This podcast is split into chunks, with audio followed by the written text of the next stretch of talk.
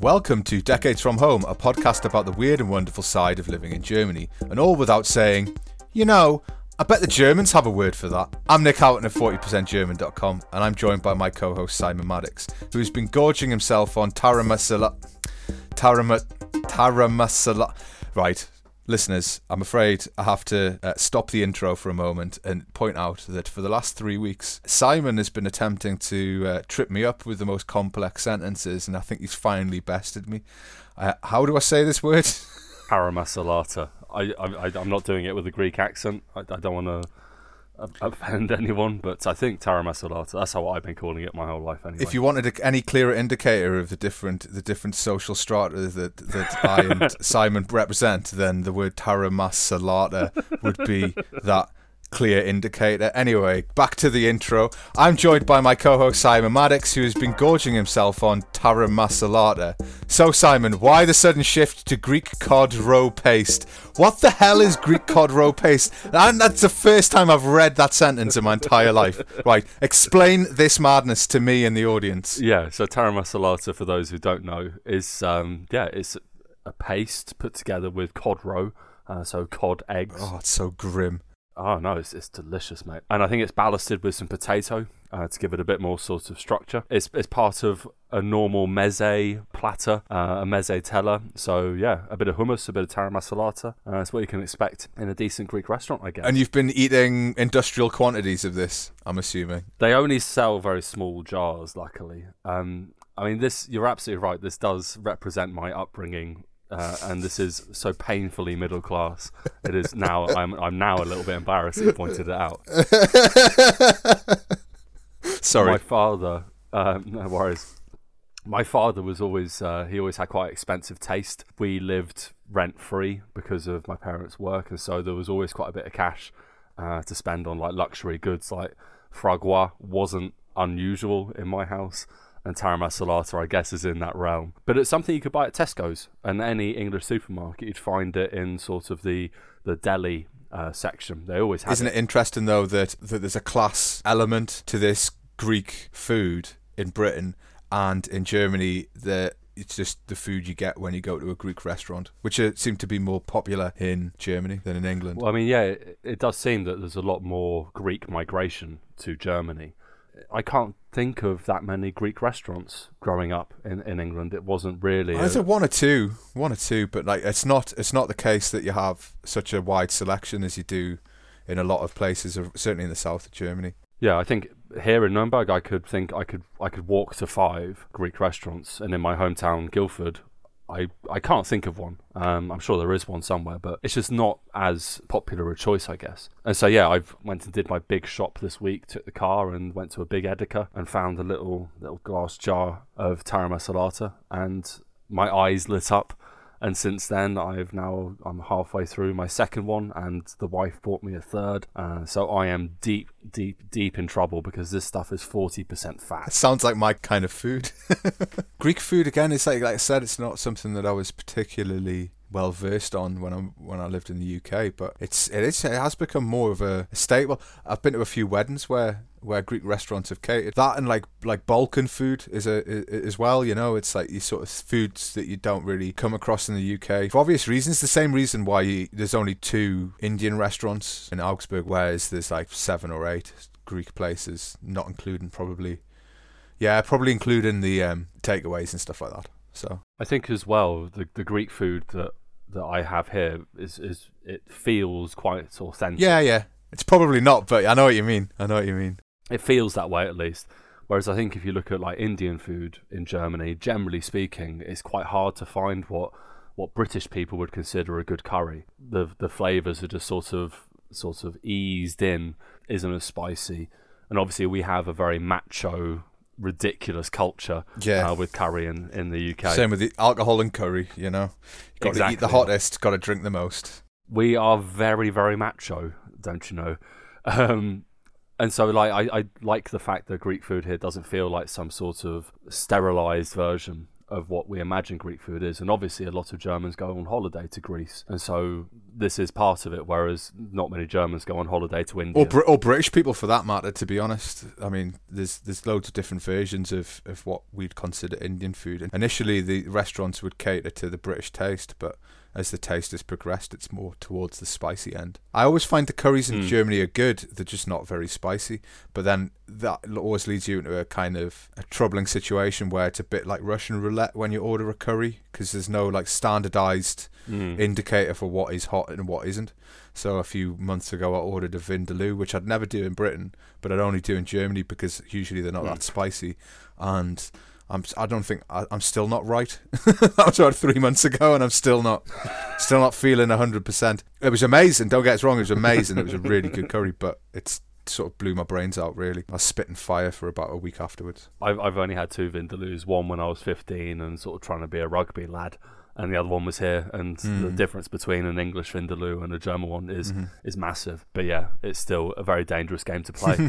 uh, so yeah, don't don't test your local curry house, kids. I mean, I I test it, but like I, I, what I found is there was a there was a place that I used to go to in Fürth that we went to a few times, and the the waiter once he realised I was an English speaker, we got talking, and he said that there's there's three ranges of curry that they'd make.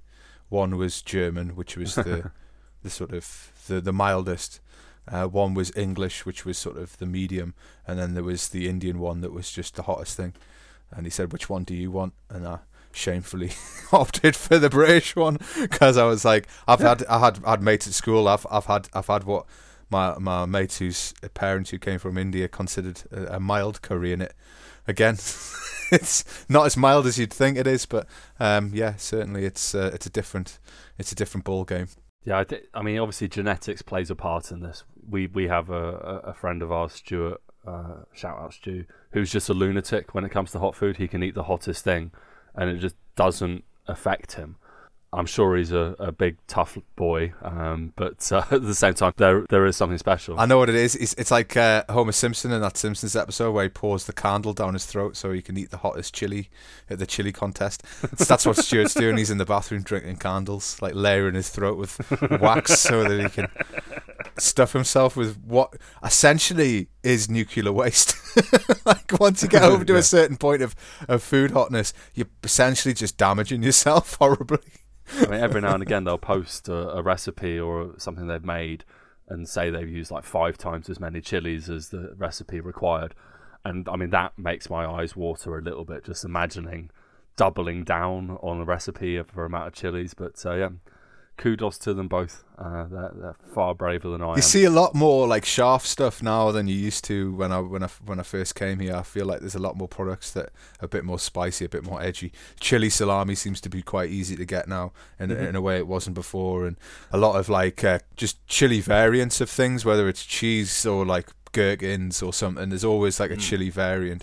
Although I will say one of the most disappointing purchases is when I bought the hot. Uh, curry sauce from I think it was Rewe or Edeka. Got it home and tried it, and I was like, "It's not, it's not. You've, you've false advertising. I'm afraid this is not scharf." Yeah, this does happen a lot where you do have that sort of sharp exclamation. Um, but yeah, coming back to an, another very middle class thing, a chili cornichon. Mm, one of my favourites. Isn't it interesting? I was avoiding saying the word cornichon because I was like, well, first off, it'll sound funny when I say it, but second of all, it might it might sort of mark me out. I'm I'm a, I'm incredibly class conscious. I, I think I have an issue. yeah, I, I, I, I, I painted myself into a corner. I'm already talking about Taramar Salata and cornichons. Uh, Yeah, you next, might as well go whole whole hog. Yeah, next I'm going to start trying to get a Barbour sponsor uh, and then talk about uh, beating on a hunt. I should I should just go to the further extreme and just go. I like pies. I like pies. Next week on Two Decades from Ho, Fray Bentos pies. yeah. This is my Fray Bentos pie. Yeah, I'm not explaining that. Um, okay.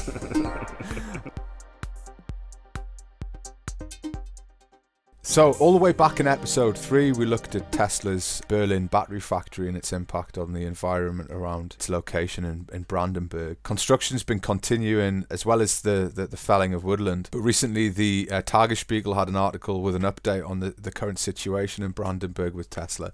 So, we thought we'd take another look at it. So, this is an article from tagesspiegel.de. Tesla erhält wohl Milliardenbetrag für Aufbau von Batteriefabrik. And this is uh, an article that's discussing uh, essentially a, a, large financial investment from the state of Brandenburg that could be worth up to a billion euros, which is being put into the Tesla factory uh, construction site in order to build what I believe is a, a battery factory. Yeah, it's, it's, sorry to have to correct you. It's actually five billion. Uh, this could go up. Five to. billion, really? Right? Wow. Yeah. Um, but you're absolutely right. So a third of it would come from the state of Brandenburg, and two thirds of it from the federal government. This is a, a, huge amount of money. So I guess it leads to the question: like, what? Why are Brandenburg and the federal government handing over what could possibly end up being five billion euros to a company that supposedly has a revenue of twenty billion euros? Why not just give it tax incentives? I mean, that seems to be the normal way that comp- that sort of regions, states, and nations normally handle this kind of thing. I mean, there was a really good example with Amazon uh, a few years ago where they were going to ha- set up their new central headquarters, uh, and they basically advertised this as a competition. Uh, and cities and states all over the US advertised to Amazon saying what they would do for them. And the bottom line is always tax mm. incentives uh, and massive tax cuts. I think one place in Indiana offered to change their name to Amazon. Um, there was all this kind of stuff on top. Um, but of course, what any big company wants, whether it be Tesla, Amazon, or anyone, they want to not pay tax. So it does seem weird to sort of give this money mm. uh, or to basically invest in, in, in a company like this. Obviously, we're no experts on the way that corporate investment occurs on this level, um, but I imagine if Siemens uh, wanted to build a new power dry factory in the region, they wouldn't be getting this kind of offer uh, from the state and federal government. Well, I think a lot of uh, a lot of different companies tend to rent their locations out. I'm not sure if they rent the factories out, but often they don't own the location where the factory's built. Well, so there's, mm-hmm. an interest. There's a couple of interesting things you were talking about America and Amazon, and, and, and Amazon obviously they their process seems to be uh, to offer the opportunity of having an Amazon factory to a number of different states and then wait patiently as all those states debase themselves in front of Amazon in order to give them basically anything they can get in order to create because mm-hmm. they're so desperate for jobs.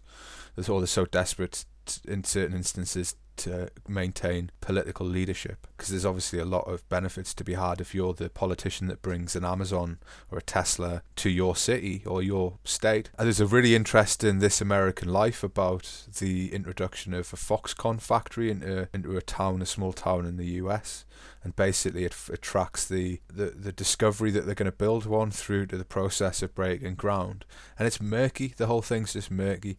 They say one thing, the, the politicians are saying this, and it actually turns mm. out it's they're not getting the investment they expected. It turns out they're giving them loads of money to open factories. Just like a lot of incentives, and I don't know that that's the case with Tesla. I read an article this week that suggested that the, the Tesla, or at least Elon Musk, is, is incredibly overvalued, and actually his value is really an estimate of his potential worth.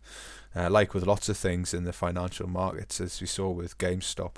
But in this instance, it does feel a little bit like the state debasing itself in front of a very wealthy man. It just, I can't get away from that feeling that it's like that. I don't know how you feel. I mean, do you mm. feel like it's it's it's like that, or do you see it as some sort of progress or yeah, I, I think five billion dollars is just such a, a mammoth investment, uh, and I'm I'm certain that the state of Brandenburg has better things to spend the money on. Obviously, again, we, we don't live anywhere near Berlin. We're on the other side of the country, um, but I'm sure you could build some really nice hospitals and some really nice schools uh, with this money that would gain more long term benefits. Obviously, this factory is massive for jobs in the area, but this is a highly, highly modernized factory that's going to be relying on automation mm-hmm. far more than workers. Even though this is taking up a huge swathe of land, there's not going to be that many people working there in comparison to, yeah, the Volkswagen factory, which is, I guess, a similar size, but still has a little bit of old school technology. I don't know. I, I find it, it sort of plays into the idea of like celebrity companies a little bit. I mean, Tesla is a company that's well recognized as being sort of forward looking, dynamic, modern. Maybe they could save the world somehow. Um, but this narrative, we don't know, as you say, we don't know how true it is yet. And Elon Musk isn't just a car manufacturer, he's a man with many fingers and many pies whether it be drilling down into the planet or trying to get us to the next one. So it's kind of hard to imagine this company is going to be run with the focus that maybe other ones would be. So yeah, I, I am not too comfortable. That's the thing though. Like Elon Musk casts a very long shadow, doesn't he? And it's kind of love him or hate him. He's got a lot of a lot of fans, a lot of people who think he's he's. There's this weird trait and and I don't think I think it's a particularly it's it's a human trait. You see it in history all the time. Like so these figures arise and they're or they're lauded and they're worthy people, but they're they're just like people, but they're sort of elevated to a to a, a level of almost saintly virtue. You know, Elon Musk for some people can't do any wrong, or he's Satan to others. You know, same with Jeff Bezos. Yeah. Same with Steve Jobs was the same as well. Uh, there was a lot of there was a lot of praising of him, and I think it's I think he's he's probably none of those things. It's obviously more complex. But it does make you wonder. I mean, with those examples as well, how many of them have offered their followers on Twitter inside trading tips? I mean, I would be a massive fan of Elon Musk if I had jumped on his stock advice early on, which he's done what four or five times now. He's done it to Tesla, uh, where he's like short, like announced dramatic stock changes. It's why he had to resign as chairman, is because he because he kept uh, he, he was just seen as uh, too yeah. volatile. He did it with Signal, but, but he seems to enjoy that. Mm-hmm. Yeah, he's he's he, he is um, very astute when it comes to social media, but it just feels like all of that stuff is like personal. Like whether you like the way he approaches his life or what he invests his money in is one thing. But I think the thing that got me was this is this is a separate article from the uh, Frankfurt Allgemein which I looked up just in preparation, and it's talking about how well he, we talked in the episode three that he doesn't have pl- planning permission yet for the factory, which isn't entirely abnormal in Germany, but that still is ongoing. Which is kind of like if you're serious, if you're a serious company, wouldn't you have done that already? Like what what what like it doesn't it like there doesn't seem to be much logic to it, and it, it's never explained. It's never explained. It just it's just sort of exists. But the the thing that gets us is actually the recruiting process they've gone through, and and they've actually poached some some pretty important people from. Uh, Mercedes and um, basically they they accidentally posted or they, they they posted the names of three people who are coming from Daimler and um, then they removed them very quickly from the website, which just seems like suspect, right? And then they've got like apparently approaches made to other people, and the the largest industrial workers union, um, IG Metall or IG Metal, uh, is complaining because they believe that the the former head of the Mercedes engine plant in Berlin, uh, Marienfelder, was was basically poached. They've described it. I think they've used the word treason, which seems a bit extreme what contract did she have if it's treason? well, bas- basically, it's just saying it's it, they're breaking the norms of, of how we do things, which is one thing. And when you're breaking the norms of union sort of regulation, that's like that's no small thing in Germany. The unions are actually quite mm. strong and in a lot of ways very beneficial for the employee, the average employee who's a part of one of those unions. It's no perfect world, but it's certainly there's a lot of, lot more protections for for union employees than say if, if you were working similar jobs in the UK. But also that uh, the the Tesla has so far not made any moves to pay the employees in the factory according to the tariffs that are set by the union. And that's for me like it just says like what are we just so you're going to give them all this money you're not going to punish them when it comes to breaking tariff rules of the union they don't have to do any planning permission like how long how many times does that have to add up before you go like why is this guy getting special treatment like what is mm. it like it was so in love with, with, Elon Musk that we're just basically just oh he's got so much money. He's such a genius. Let's just do oh, anything you want Elon. And I'm kind of like stop being such a bunch of suckers. Like the, at what point do you do you say no actually you have to conform to the rules. You actually have to do these things. No you can't do that. Oh no you have to pay your workers the minimum wage. Oh no you have to do like that's mm. what, it, what what what I think of when I read stuff like that Yeah, I mean the, the, the transparency of the corporation is a bit of an issue, and because it, it sort of operates in this sort of same kind of, of, of character as the sort of Silicon Valley uh, companies, where it's like, "Don't worry, bruh, mm. we'll tell you everything later. It's all good, man. Just chill." Obviously, that's quite a, a, a nice narrative for for the companies themselves because it takes away a lot of this pressure. But the fact remains that, as you say, this is a company that's now operating in a major way in Germany and has to sort of align itself with regulations. But we see the effect of this. The article in Tagesspiegel actually says that the Ministry of Economics won't be tied down to a figure, and Tesla is not available for comment. I mean, the it's fact like that we are murky, talking about so murky billions of uh-huh. dollars, you know, and the, the Ministry of Economics won't say how much. I think is is is terrifying because this isn't a hypothetical factory anymore. This is being built. It will be built. Sort of smoke and mirrors at this point is not going to be good for anyone's relationship with the factory. Locals in the area are going to see it as another example of putting the cart before the horse. We we spoke in our, one of our most recent episodes about Berlin Airport and, and the, the financial waste that occurred there. Uh, through a lack of oversight. Um, now, I just used the phrase "putting the cart before the horse," and so I did actually have to find out what the German oh, for this is. Uh, pleased to announce this: Das Pferd beim Schwanz aufzäumen translates as uh, back into English as to use the horse's tail as its bridle, uh, to steer it by its tail. Fair enough. That's good knowledge. There we go. Idioms with Simon and Nick. it's a new segment, baby. Yeah.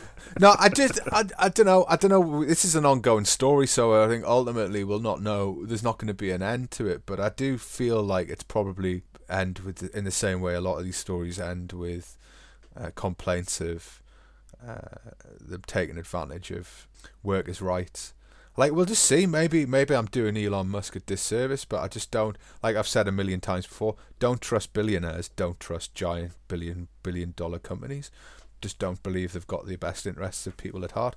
And also, I'm fully aware that there's plenty of companies in Germany who are spending a lot of money investing in AI, investing in automation technology. How long are those jobs going to be there? Like you said, how long? What you got? Five years, ten years, maybe, if we're lucky. Yeah, yeah, yeah. I mean, obviously, this is the, the sort of the, the destination of the majority of jobs today is is an automated version of them. I mean, yeah, you and I have, have, have worked in language training for over a decade each and yeah, that we we've seen that there is always going to be an industry for private language training, but the majority of people are going to shift towards learning through apps and through AI systems coming. So yeah, yeah, we need to. That's why we're doing a podcast because you can't automate this. yeah, can't automate this podcast. But then again, I wouldn't put it past the German government to be able to find a way of taxing robots for their work. So uh, the the finance Finanzamt has a lot of ingenious ways of finding uh, money in your pocket, so it might just be that we uh, we we we're still in the same place we were, even though we have robot workers. Well, I mean, if we end up in a sort of Andrew Yang type future where we're all paid to stay home and do nothing, I am down for that. That's not a problem for me. Oh yeah, yeah, yeah. I like happiness. I'll take I'll take that socialist money and run with it. yeah, I like I, I like being happy. I think I'll have some of that. Excellent. Right. So, staying ever so gently with the topic of financial success, uh, we have an article here from uh, Faz. Uh, .net, uh, where we have kein Finderlohn for vergrabene Goldmünze. Uh, so here we have a story of a gardener uh, who was uh, working on a contract to clear uh, a cemetery in a place called Dinklage. Uh, and whilst he was uh, going through his, his hoeing activities, his Rodungsarbeit, I think that's hoeing, the man found multiple gold coins and cash in plastic containers buried in the ground. In total, he found seven of these containers with 450 gold coins uh, in different values and different sizes. And so this comes to a total of about half a million euros he found there. 500,000 euros found in a cemetery. This man was obviously feeling pretty good about himself. Now, in the title of the article, we have this word Finderlohn, So, uh, Finderlohn basically is finders keepers reward. uh, so this is a, a, statutory requirement in Germany. If you find something that is missing, you return it to the authorities. You wait six months, and then you are entitled to an amount of it. And this is statutory uh, given is five percent uh, for objects up to 500 euros. And if it goes over 500 euros, then uh, it is 3% after that 500 that means that this man was legally, he, well, he believed he was legally eligible to uh, to qualify for fifteen thousand euros uh, as his Finderlohn, as his finders keepers reward. Pretty good. Yeah, yeah it's weird that they found them in plastic tubs. Mm-hmm. 450 gold. This is something that doesn't add up. Maybe I'm just super suspicious. Well, I mean, you're right to be suspicious. I, will give you that because the article continues to say uh, where this stuff came from, nobody knows. But the problem comes with the concept of Finderlohn means that it has to be something that is lost. right. Yeah. And so he ended up having to go to the local court. They ruled against him. He then went right. to the Oberlandesgericht, the higher court, and they also ruled against him. Got it. Uh, and they said that basically this is not finding something that is lost this is finding something that has been hidden. And for that, there is no Finderlohn. So if somebody has stashed their money and you find it, you need to not report it to the police if you want to get your 5%. You need to help yourself to that. Obviously, that is breaking the law and not something our podcast recommends. But yeah, this guy has been screwed by the fact that these coins were put in plastic capsules. If they were buried loose, he would have got 15,000 euros. I mean, it's the nature of courts to be pedantic. It's the point, right? So, mm-hmm. but like, it does feel like often German courts can be uh, so unnecessarily pedantic. But uh, it's a fair point. It's a fair point. Like, they were put in plastic tubs for a reason. Uh, maybe if he just decided not to give them the plastic tubs and pretend he'd found it digging in the dirt, but then wouldn't he be grave robbing? I, I was in a graveyard and I found these gold coins in the dirt. Uh, can I keep them? Maybe, maybe, maybe they're not yours. this is yeah, this is really uh, another very key part to this because yeah, graveyards aren't private property; they belong to the sort of the local area, the local councils, etc. So if he had stolen, I guess they would have had a legal claim on that because it's on their property. What we really have to learn here is that if something is hidden as opposed to lost, uh, that is a key mm-hmm. defining mm-hmm. factor in the concept of Finderlohn. So, Nick, knowing what we know now, uh, what would you do if you found a single buried gold coin? Uh, would you keep it or turn it over to the authorities? Time for self incrimination. Yeah, yeah. I'm going to tell everyone about how I'll commit the most heinous of crimes. I guess I've, the first question is is it like historical? You get. Uh, no, because uh, like that's, it's, I studied it. It's like a big part of my identity. I really love history. And if it's of historical significance, then I'm going to hand it in. Like if it's like I'd mm-hmm. rather do that than than not like I hate the idea that this the, the story itself reminded us of it's the story about it's something called the Nebra sky disk, and it's basically a, a, a star chart that comes from the Bronze Age. It's one of the oldest examples mm-hmm. of, of, of a, a piece of art like it, and it was found in in Nebra in Saxony Anhalt, and it was found I think in the nineties no, it was early 2000s. It's a story about these two fellas who, who were treasure hunters and metal detectors, and they found this disc. They, they attempted to illegally sell it. And it's quite an interesting story because I think that it was like the head of the museum created a sting operation where he's managed to catch them and they were arrested. Oh wow! And uh, they've, they've, reclaimed this this this piece of human history. It's like that's what it is. It's a valuable mm. human history. And I think if it's something that's valuable in that way, then you've got to hand it in. Like if if you just said I'm walking down the street and I found a gold bar, which is incredibly unlikely, but if it's just a gold, yeah, like take it. But if it's a gold coin with the face of like Caesar on it, I'm probably going to do something a bit more yeah, okay. Yeah, I think the face of Caesar would make me think twice as well. He's a very stern man, you know. Don't want to get on his wrong side. Indeed, indeed. Um, one of the thoughts I had when I was translating these idioms uh, and trying to think about how to how to deal with this article, I kept thinking to the phrase that we use in English: "Finders, keepers, losers, weepers." yeah, yeah, yeah. And this is the, the, sort of the staple phrase that you would use. Obviously, it's a childish uh, phrase. Really, you learn it as a child, but you still hear it used by adults all the time or just abbreviated down to finders keepers. Yeah. And I kind of wonder if it makes it easier for English people and British people to just to to to steal it because this phrase is cute, is sort of innocent sounding finders keepers, losers weepers, and doesn't have the gravitas of sterile German law, Finderlohn.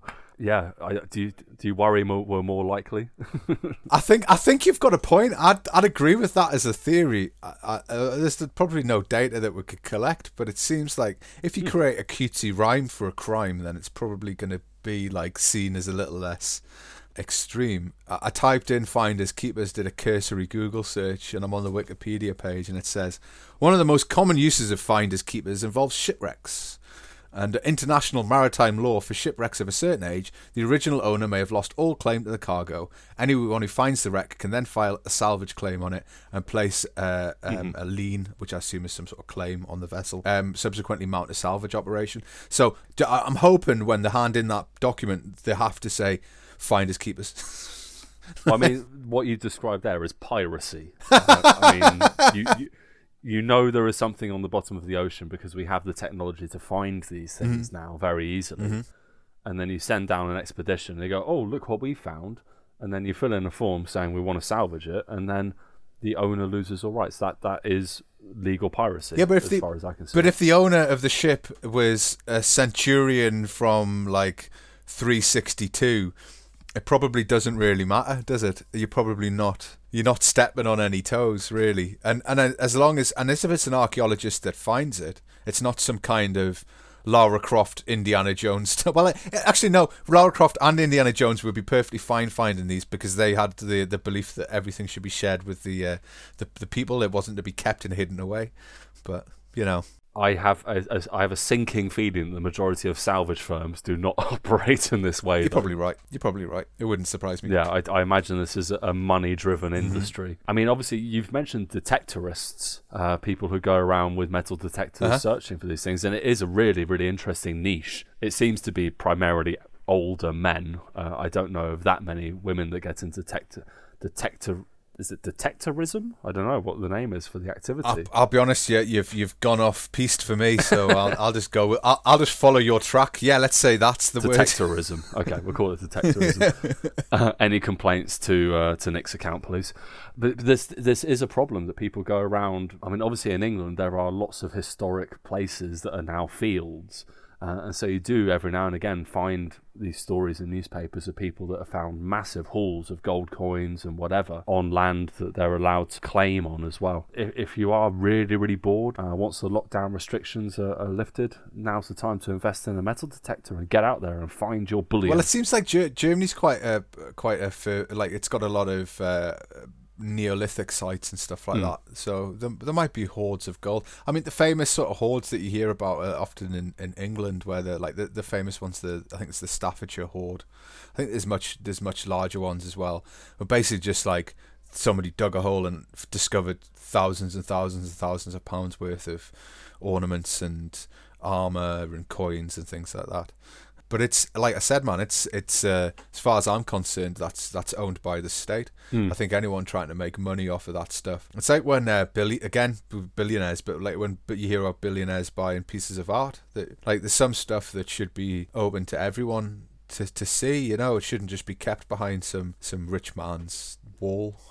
Same for stuff like this, and there is a big market for black black market historical artifacts. Mm. Uh, it's not just a Deus Ex Machina for Indiana Jones movies. well, I mean, uh, yeah. H- how many pieces of the cross uh, are found all over the world? How many nails uh, from Christ's yeah. hands? This was a huge industry for for the sorts of p- people grifting on the Christians. I think if you're still buying pieces of the true cross in 2021, uh, you have much larger problems than you might imagine. Well, I mean, now we can buy like the handkerchief oh, of the Kardashians. Yeah. That's where the real money like, is. I like guess. the the sort of uh, fingernails of uh, Princess Catherine or something like that. I don't know. I mean, I, I don't want to make it. I, I know that we've I've, I've, been trying to avoid sexual topics, God. but I also know that there are a lot of people that have turned to OnlyFans and like foot fetish websites to pay off their student debts in these trying times. how have we gone? Have we gone from historical artifacts to OnlyFans in less than what four minutes? That, yeah, that, the twists and turns of decades of home. you're really, you're really, you're really trying to lever in all the sexual references to see if you'll make me squirm, aren't you? This is just what this podcast is becoming. It's just a chance to see if you can make me feel really uncomfortable. Should we talk about this sexual topic, Nick? It's not I in the plan. It's fine. I know it's not even in the notes. You never said sex. Uh, anyway, yeah. Torture. We See, episode did- 10, Torture Nick. we did have an example to come back to this. I think it was last month. There was a man found in the UK who was a detectorist, and they raided his shed, and he had, I, I, I think, a hundred thousand pounds worth of of fines. findings, Fucking hell. uh, that he hadn't reported. Uh, that were just like up on his shed wall, and yeah, I mean, he didn't really appreciate what he'd done was as illegal as it is, and so yeah, I do feel a little bit bad. I guess him. there's a bit there's a bit of ownership in there, isn't it? It is that it is very much Absolutely. finders keepers. It's sort of ringing Finderlohn in your head. Yeah, you, I, I think your I think your Mhm. idea is actually pretty accurate. Maybe it is easier for British people. I think when it comes to finding a tenner on the floor, it's a bit different than from finding like the lar- the largest hoard of Anglo-Saxon Hmm. gold in Britain. But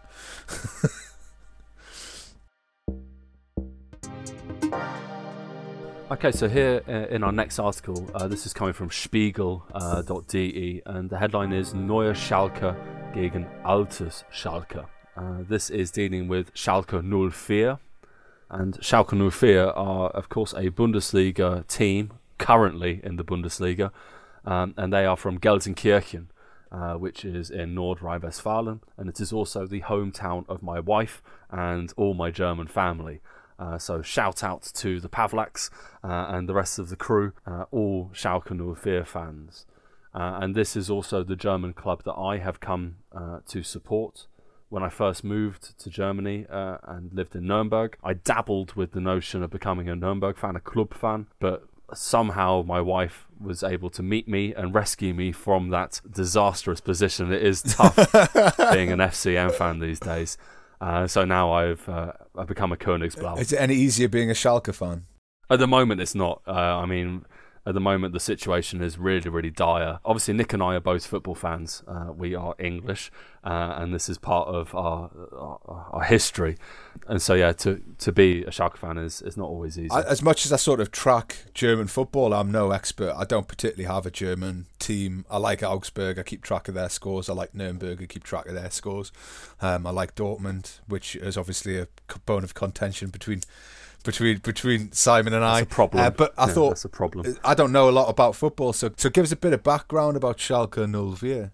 So, as I say, Schalke are from Gelsenkirchen. Uh, Gelsenkirchen is historically the mining centre uh, of German industry, and it forms part of what can be called the Ruhrgebiet. Um, and the Ruhrgebiet includes a lot of football clubs. It is, it's the London of Germany insofar as density of football clubs. So you have teams like Borussia Mönchengladbach, uh, Borussia Dortmund, who Nick has also mentioned, um, and then you have Schalke, and then you also have teams like Duisburg, um, Essen, uh, Rot-Weiss Essen.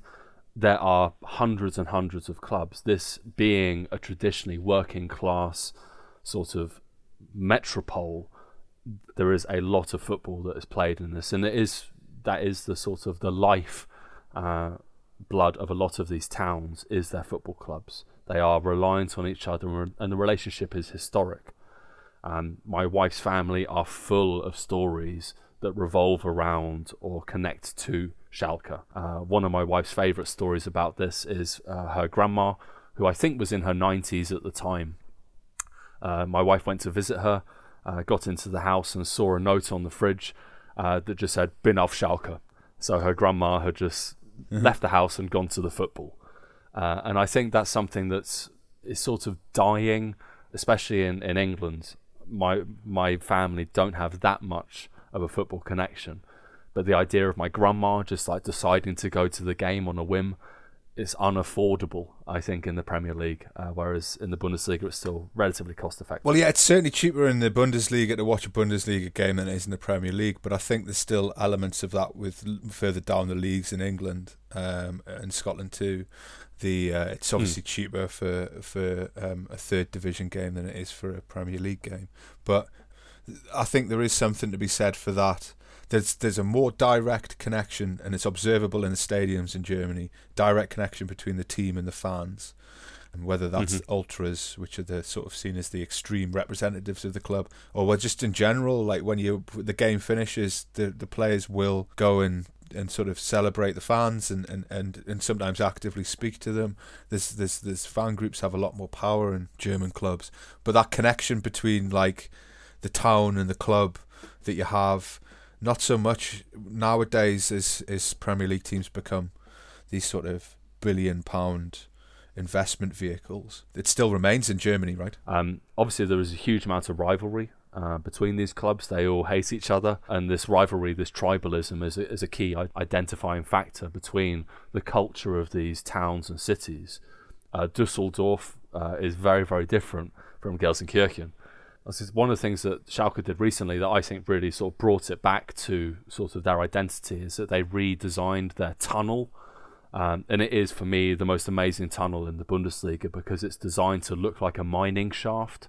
So you have a, a, a sort of a royal blue uh, carpet, and then the walls and the roof look like a mining shaft, and it is it's oppressive, dark and dank. But oh my god, what an atmosphere! It's absolutely incredible. But it speaks to the history of the club, which is it's a big part of German football culture. Is the history of your club in a way that I think it's just not. It's just not when you've got clubs that the, the scale of say Manchester City, like how many of the global fan base are thinking about Bert Trautmann, you know, like how yeah. many of them are thinking of like sort of stellar names from the 50s and 60s, or we're thinking about its its periods of Man City being in the lower divisions. It's it's it, but uh, the the question I was going to ask you though was the article itself is is discussing its uh, the relationship between uh, Schalke 04 and its is it its owner or its largest investor. There's apparently some sort of issue between them, but like, yeah, what what what's what's happening there?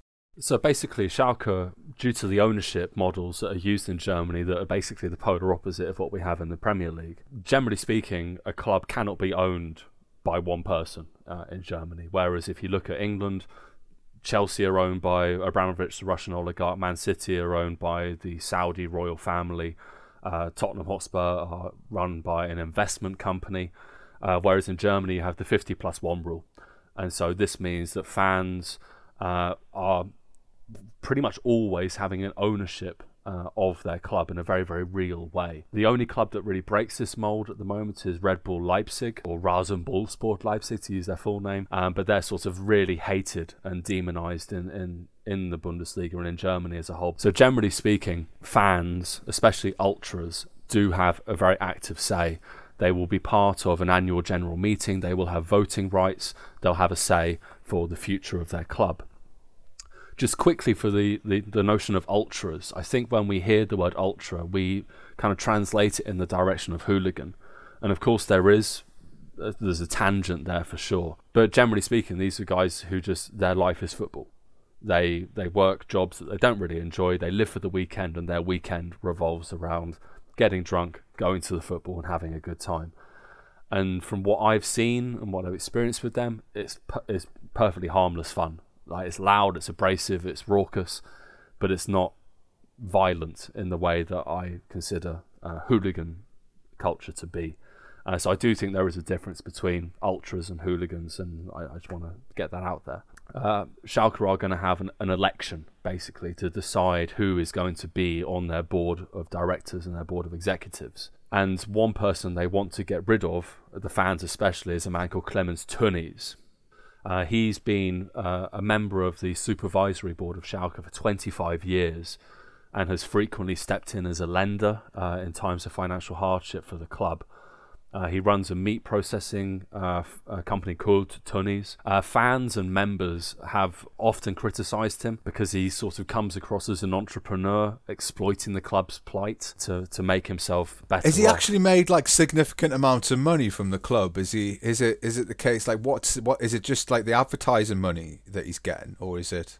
Obviously, the advertising money's there, but he yeah he charges interest on the money he loans to the club. This isn't a benevolent uh, sort of benefactor just giving five million interest free. Like he is making, he's making money.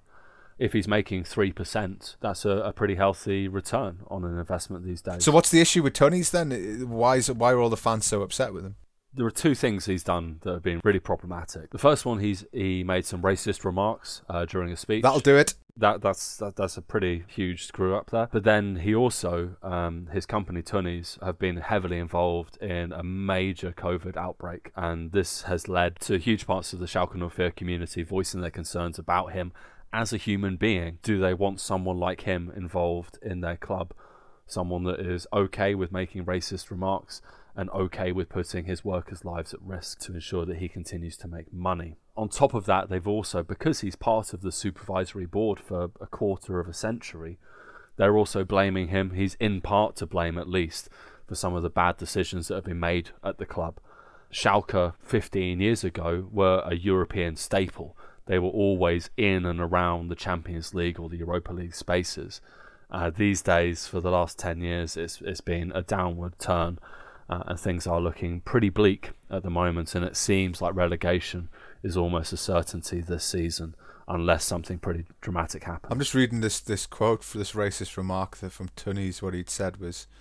So apparently, he told a crowd in, of 1,500 people in Paderborn that instead of uh, raising taxes to fight climate change. Surprise, surprise, rich man doesn't mm-hmm. like taxes. Um, it would be better to finance 20 power plants in a, a year in Africa. And this quote, uh, then the Africans would stop cutting down trees and they would stop making babies when it gets dark. Honestly, man. what an arsehole. Yeah, I mean, when I was when I was researching this, I kind of I I wasn't sure if I even wanted to talk about what he said because, yeah, it, it's just so disgusting. It's so such an old school mentality, and to say this out loud to a crowd just shows a complete lack of understanding of the world as it is today. But that's that's not just it. I mean, obviously, there's anger around, around from Schalke fans around around Tönnies' uh, issues during COVID, but it's the fact that like the DFB end ended their racism probe and said that Tönnies had convincingly showed that he's not a racist. Like, I don't know what the evidence is that you're not a racist. I would say saying racist things and feeling emboldened enough to say racist things in front of a crowd would be enough to suggest that you're a racist. But apparently, that's you would that's you not would enough. so. that's not enough. apparently, you have to have hate in your heart at the same time, or some bullshit excuse of I didn't know apparently is enough for the DFB and the FA. Oh, it's not. It's not just Germany. Like like racism no, in no. football. Like the the story about Ian Wright. It's not to go off on a tangent, but the story about Ian Wright and the the case with this uh, teenager who racially abused him over a FIFA game. It's just the same stuff. It just seems incapable of managing it. Anyway, I'm going off topic, but I thought it was worth addressing and saying what he said. Yeah, it's, it's it is it's a vital part of the story. So what happens now? What happens now? They, have they had to vote or?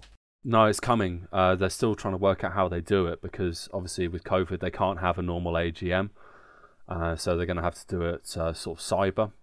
Uh, one of the other things that happened is they also got a loan from the state of Nord Rhine-Westphalia, so they got um, uh, 30 million euros to sort of guarantee their survival. So now the club have started turning uh, to alternate sources of finance, which is of course the first step of getting rid of your nasty sugar daddy is to find another sugar daddy, and if it's the state, I'm okay with that at the moment. I'm not sure. I'm not sure the taxpayer should be funding. Like I don't know. I mean, again, it's it's up to the state and it's up to the taxpayers to vote for it, and so. But it does does seem like a rather dodgy precedent to set.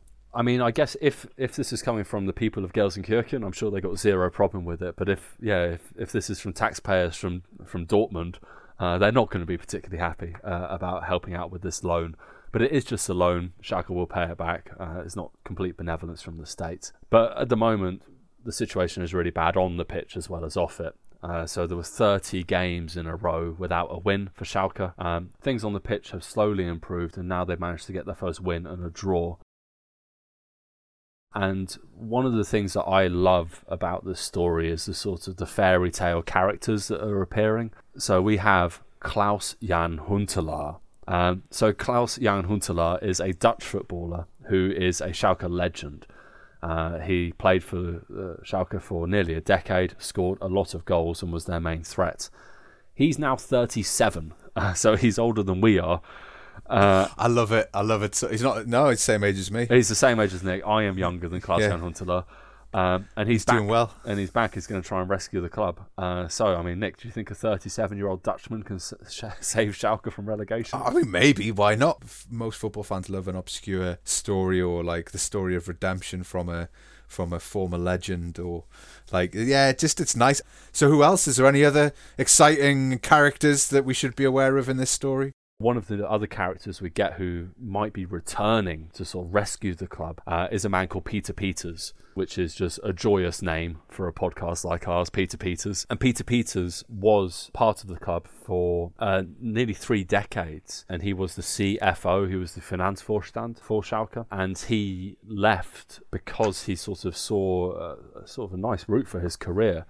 Uh, is expecting to be uh, nominated as part of FIFA, and he's also uh, entering into the board of the Deutsche Fußballliga, the DFL, and the Deutsche Fußballbund, the DFB.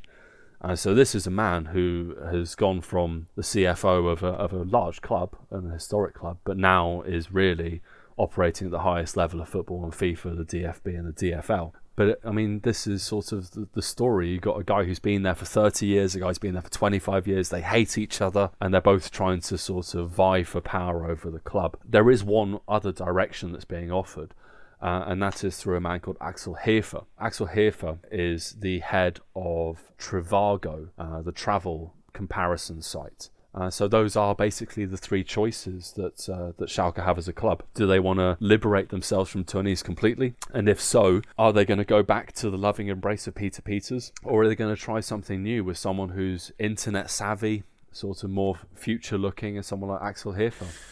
Well, I guess I guess we'll just have to come back and, and, and report on this. The vote isn't isn't for for a little bit at least. So uh, expect an update on Schalke. Hopefully things will improve, but uh, I'm not uh, looking at the table. Uh, the quick quick Google search of the Bundesliga table doesn't doesn't isn't good viewing if you're a Schalke 04 fan. But uh, yeah, it's certainly one it's certainly a story to keep an eye on. People know Schalke is a German team, a famous German team. To see them in this sort of level of dire straits is certainly sad. But yeah, and good luck to them, I guess. Uh, Yeah, come on, Schalke, schieß ein Tor für uns.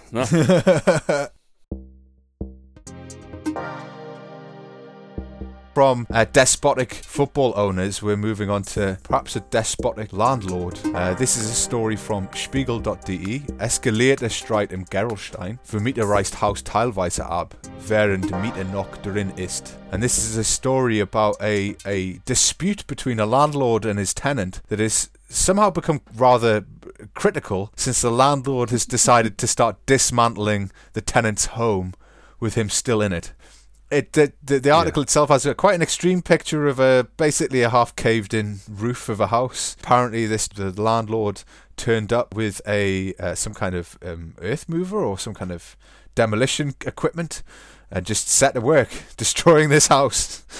In fairness to him, he didn't turn up in it. He hired someone. They turned up in it. They started doing some work on his land, and then he demanded to take control of it. Uh, and at that point, he started attacking his own property. So yeah, this excavator turned up on his property, and he basically took control of it uh, from the hired driver. Um, so he wasn't supposed to be. and the guy, this. the guy, the guy with the excavator was hired to do some dredging work on the property, and it was basically, and you can see the image, like the the the the, the guy with the the excavator bends down to tie his shoelace, and then suddenly the the landlord's in the cabin of the excavator demolishing his house. Uh, it seems a rather extreme step to take. Any idea why the landlord decided to demolish his tenant's home, or at least his own property? So, so far, so far, the the cause of the argument itself isn't clear. Spiegel haven't found that out yet. They do know a little bit more about the history of the ownership. So the guy bought the house uh, in July of last year. Uh, so he's only been the owner of the property for six months. Uh, well, no, Oh, eight wow. months. Uh, so this is a pretty new thing. So I'm assuming from that that he must have bought the house and received the tenant as part of the property. And then he would have said to the tenant, I'm now the new owner and I want you to move out. And the tenant is within their rights to, to refuse to do so, depending on the contract they have with the previous owner. So I assume that this is his, his tactic was to try and get the tenant out so he could live in the property. We also know that after July, Uh, there have been multiple times where the police have been called to the property. Now, again, we don't know what the reason is. Maybe this tenant is a bad tenant and they've been loud and abrasive to the local neighbours. Maybe there have been reports of criminal activity at the property, but there have been charges uh, made against the, the owner and also there have been multiple claims from neighbours. So we're not really too sure. There is a comment. What a what a nightmare! What a nightmare! there is a comment that this uh, the owner is known uh, to the neighborhood. So yeah, this this guy. It seems that he's just a complete arsehole. Have you have you uh, your own personal experience with terrible landlords? How have you found it here? Have you found it generally to be okay, or generally speaking, I found it to be okay. I've had we've had problems with neighbours, and that's something we're dealing with at the moment. And so we are currently, in spite of the pandemic, trying to relocate and, and find a new house. But our relationship with our landlord is actually really good. The problem is that we've got a property manager in between, and they are not very effective at their job. But yeah, our, our land, the owners of our house really like us, uh, and we actually ended up taking two cats off them because the, the, cats needed a new home. So yeah, the relationship is good. But yeah, I mean, it's, it's never been this bad. Luckily, we've never suffered our house being demolished while we're sitting in the living room, like this poor gentleman. this is a, a huge coup. I mean, there is this legal benefit in Germany that there is legislation about when you're allowed to be noisy, and there is a lot of it. Uh, there are time restrictions on certain activities like washing mm, machines, city ordinances. Yeah. Exactly. Yeah. Uh, so this is sort of the the nice thing, like when our neighbour is being incredibly loud uh, and inconsiderate, it she is breaking the law, and we're able. To. There's a mechanism, the right? And mm-hmm. rely on that and just say this is unacceptable because of this law and then you kind of separate yourself from like I'm just being a, a, a, sort of dickish neighbor. Whereas I think in the UK, if you've got a problem neighbor, you have to negotiate with them. That's literally your only choice. And if they are unwilling to do so, then you mm. have no choice but to, to move or to invest in very good sound cancelling headphones. You can become like the the nuisance to the police because you're constantly complaining about your neighbours. But I mean, yeah, obviously sometimes it, the, the, the ordinances in, in, in various parts of Germany can be uh, a, a bugbear. There's always the rumor that you can't Hoover on a Sunday, which I've never really seen. But certainly here in, in Augsburg, you, you can't uh, cut the grass on a Sunday. That's that's that's a, a, a, definite ordinance. But you can you can hoover and most of the, you can vacuum clean and stuff like that. But noise is severely regulated. Power tools after eight p.m. Yeah, yeah, yeah. I like, but I like those regulations. It, it keeps everything straight, and you know, at least then you you've you're within your rights to demand some peace. You know, exactly. Uh, it's regulated. Yeah. And I mean, good good times over this period. I mean, Christmas was sort of where it all went really, really wrong with our neighbour, and I, I was here on my own. Uh, my wife was with her family, and like I, I ended up after three days feeling like an absolute victim. Like I felt mm. genuinely terrorized uh, by this family, and so yeah, I I'm very very sympathetic to people now, uh, much more than I would have been a couple of years ago when it comes to noisy neighbours, it is uh, it mm. can be a, a, massive cause of stress and anxiety. It speaks volumes for the type of person you are that you didn't go out rent an excavator and demolish the walls of that person's apart your neighbour's apartment. So uh, you should be given some kudos for the patience with which you've. In fairness, on if I owned if I owned the house on the twenty sixth of December, I might have gone that far.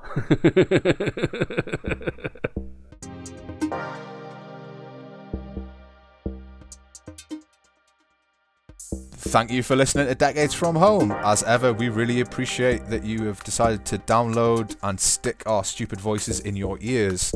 Um, I want to make a couple of announcements. The first announcement is uh, listeners to previous episodes may have noticed that we've changed the days which we upload the podcast. We're uploading on Saturdays now simply because it's the process of editing, uh, the process of having lives is conflicting, and we're trying to, to manage that. So we're trying to keep it stable on a Saturday. So keep keep an eye out for the podcast on Saturdays rather than Fridays from now on. Uh, the second thing I wanted to mention was, yeah, the results of the poll. We, we asked the audience on Twitter whether you would be interested in hearing some of the more choice uh, mistakes that certainly I make, or even Simon sometimes occasionally makes in pronouncing the titles for the articles.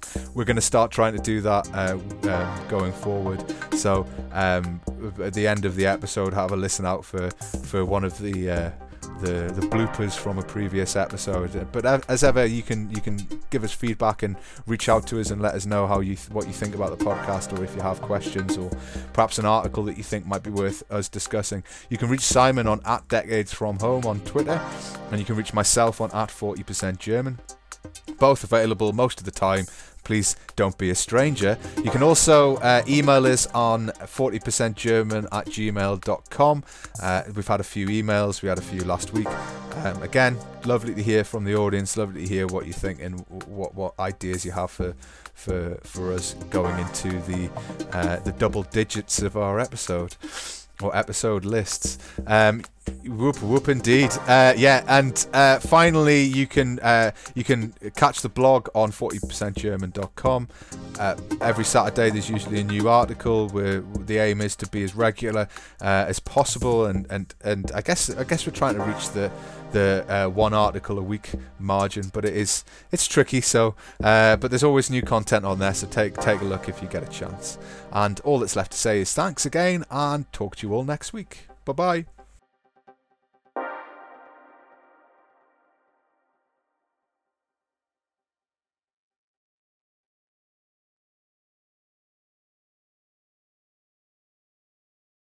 Okay. Right, so I'll just introduce it and then you just run with it because I'm probably okay. not as, as well versed on it. Anyway, let's try and say the fucking thing first. Uh, okay. Eskaliert es Streit in Gerolstein. Vermieter reist Haus teilweise ab, während Mieter, während Mieter noch drin ist. Okay. Yeah, I think you can edit that. yeah, I can edit that. That's no problem. Okay, cool.